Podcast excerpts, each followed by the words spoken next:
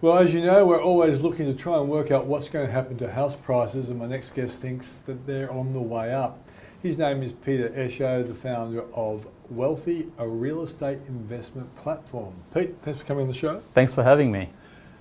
What is a real estate investment platform? It sounds great. It is. It's fantastic. Well, basically, it's a space where you can come in and within 60 seconds, depending on your situation, we build a plan for you, a real estate investment plan, and then we find properties that would meet that plan and that plan's objectives. So, does someone sort of basically answer a whole bunch of survey questions? Yeah, and, And then through either you working very fast or AI, Yep. artificial intelligence, out comes some kind of uh, plan. pretty much. And the reason why we built that is because, in the same way that when you invest in stocks or funds, you sit down and you plan, you have a strategy. Most people get into real estate investment without really understanding what their objectives are. Hmm. They listen to their uncle at a family barbecue or their next door neighbor, or they might see a glossy brochure. Yeah. But without that plan, you don't know where you're going, and that's where we start. Largely emotionally driven, and what you're trying to do is put some structure into what, what they really should be looking for. Exactly. Okay, right. Now, you've, you've come out, um, uh, you've been in the, the finance indus- industry for a long time. You used to interview on my old uh, Sky Business program many years ago. Um, so, Pete, you think house prices are more likely to go up than down from here, or 2020 versus 2021?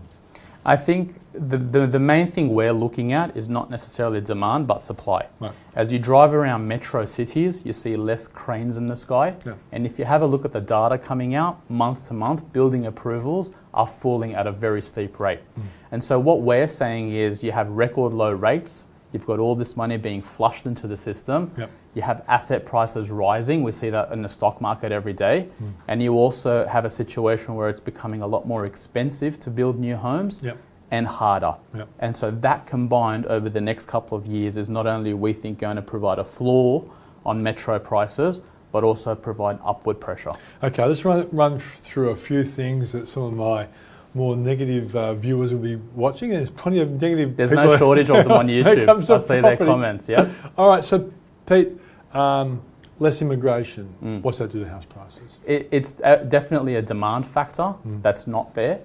Um, and so you have to take that out of the demand equation. Mm. So 100% agree Mm. that that's not there. Mm. However, immigration impacts the property market in certain ways over the short term. Mm. It doesn't necessarily mean that everybody migrating here in those Mm. two or three, 300,000 Mm. immigrants goes and buys a house. Mm. Okay, um, foreign students. Once again, it's a sa- similar kind of thing, isn't it? Big drain. Yeah. Um, so what we're seeing in the metro market on the rental side Mm. um, is that there are uh, a lot of vacancies, uh, particularly in inner city metro apartments. Yeah. The vacancy rate has shot up. Mm. No doubt that that's putting pressure on landlords. However, interest rates have also collapsed. Mm. So while you were paying four or five percent to service a loan a few years ago, now that's down to two, two and a half percent. Yeah. So there's an offsetting factor Mm. uh, for the landlords, but Yeah. you still need to find a tenant, Mm. and the tenants that you're finding are paying less than what they were. Yeah. Any evidence that some landlords are basically saying, that's it, I'm going to sell, and first home buyers are coming along and buying it?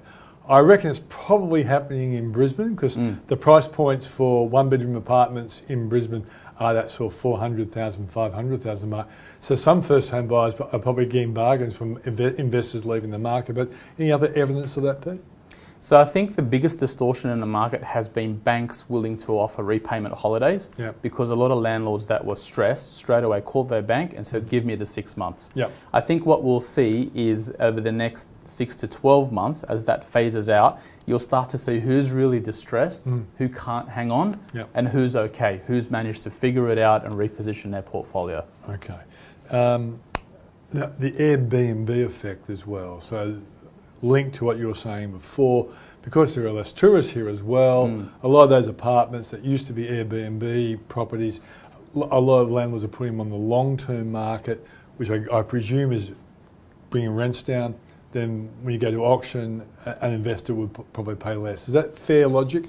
It's not a space that I look at a lot. It's Yeah. a space that's had a lot of headlines. Yeah. And there's no shortage of people coming out and saying, oh, the Airbnb thing's over. Yeah. Watch property prices collapse.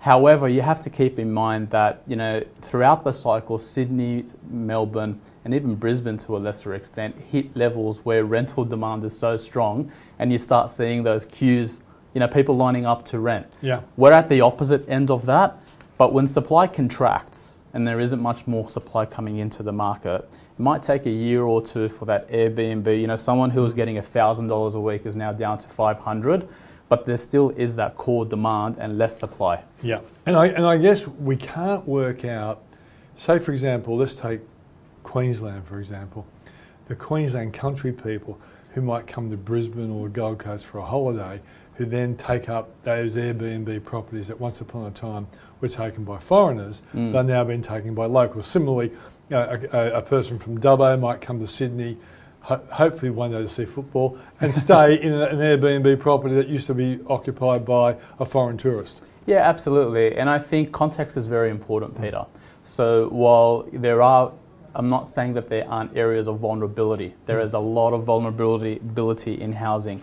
But if you have a look at the amount of property that is on short term rental yeah. relative to the overall pie, mm. it isn't significant enough to offset what's happening on the supply side. Okay, so you, you, your argument basically is the supply side is going to, in a sense, put a floor under prices. Yep. And so are you expecting to see rises this year or more like stability this year and then rises next year? So, ever since the government announced the home builder package, yep. um, I've been shocked by how much um, developers, real estate developers, have reacted in terms of their pricing. Yeah. You know, three or six months ago, there were a lot of desperate developers in the market yeah. doing unbelievable deals. In the space of two or three weeks, the amount of land available for sale from developers got soaked up. Mm. A lot of the developers that had excess supply are working through that supply. Yeah. And what I'm seeing is developers becoming less desperate. Mm. It's harder for them to get new projects out of the ground. It's harder, they don't have as much supply coming. And so the supply that they have, they're starting to reprice that, take incentives away. Yeah. And to me, that's a very important forward indicator. Do you also have you seen evidence that some developers have just added on the the benefit of the home yep. builder under the price straight away overnight? Mm. They said um, there were incentives in the market. They pulled them and said we don't need to provide that incentive because the government's now providing it. Okay, so let's give give me a summary of what you think is going to happen in the, are we talking how the housing market or housing and apartment market for investors or for um, principal property owners? So I'm talking more Sydney and Melbourne Metro. Yeah. Um, investor or principal or both? So I think the investor market is it will go through a difficult patch mm. um, where you'll have two types of investors. You'll have the investor that sees blood uh, in the market yeah. and is licking their lips and saying two two and a half percent interest rates, yeah. I'm in, right? I want to get in, and this is a great opportunity. Mm. Owner occupiers are a little bit different. It's a different, it's more emotion. Mm. Um, but I think if you have a look at the supply that's been coming on recently, it has been very much apartment driven. Mm. And to put on to, to, to put together an apartment project, two, three hundred units, you need to be able to borrow as a developer, and credit markets to developers and to institutions have been disrupted. Yeah. So it's very hard to get that term facility at a rate you need it to make your project stack up. Mm. So they're just pushing that. Okay. Pushing that out. And what about the impact of structural problems with apartment blocks and cladding? How does that sort of cloud the whole story as well, Pete? Again, context. Mm. Um, everybody was talking about Opal Towers last year. Yeah. Um, everybody was talking about Mascot, and there were a handful of really, really bad examples. In context, we built hundreds of thousands of apartments over the past 10 years.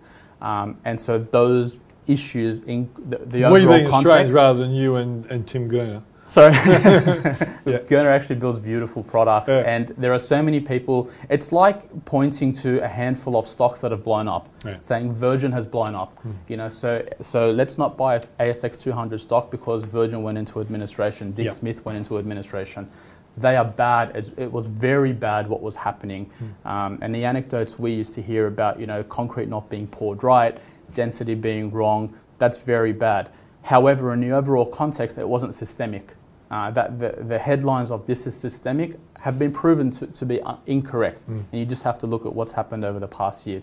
The New South Wales government is very, very proactive. They've brought in new regulation, and that's making it harder for developers now. They have to build better, they have to disclose more information, and it's costing them a lot more money to fund.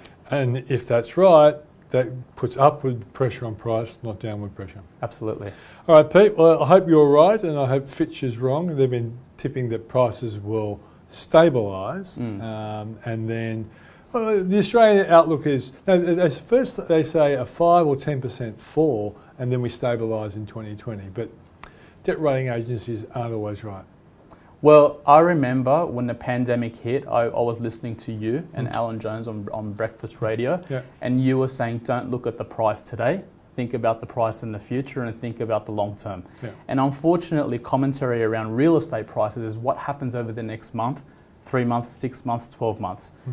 If you have a look at it over the overall context, St. George is actually going out to market and saying we will lend up to 85% without loan mortgage insurance or $1 loan mortgage insurance. Mm. So when the credit assessors at a big top four bank are taking on board more risk, they're obviously playing a long term view of the market. Mm. The counter argument is that they're mispricing it, it's all going to blow up, maybe. But if you have a look at what's happened, uh, real estate prices have continued to tick up. Credit rating agencies, I used to work for one, Mm. I used to work at Morningstar for six years, Mm. um, and they have a culture of hedging their bet. Yeah. You know, you come out and you say, this is my base case, but this could happen, or that could happen, just to have something to point to. Mm. Good stuff. Pete, thanks for joining us. Thanks for having me. That's Peter Esho from the real estate investment platform called Wealthi.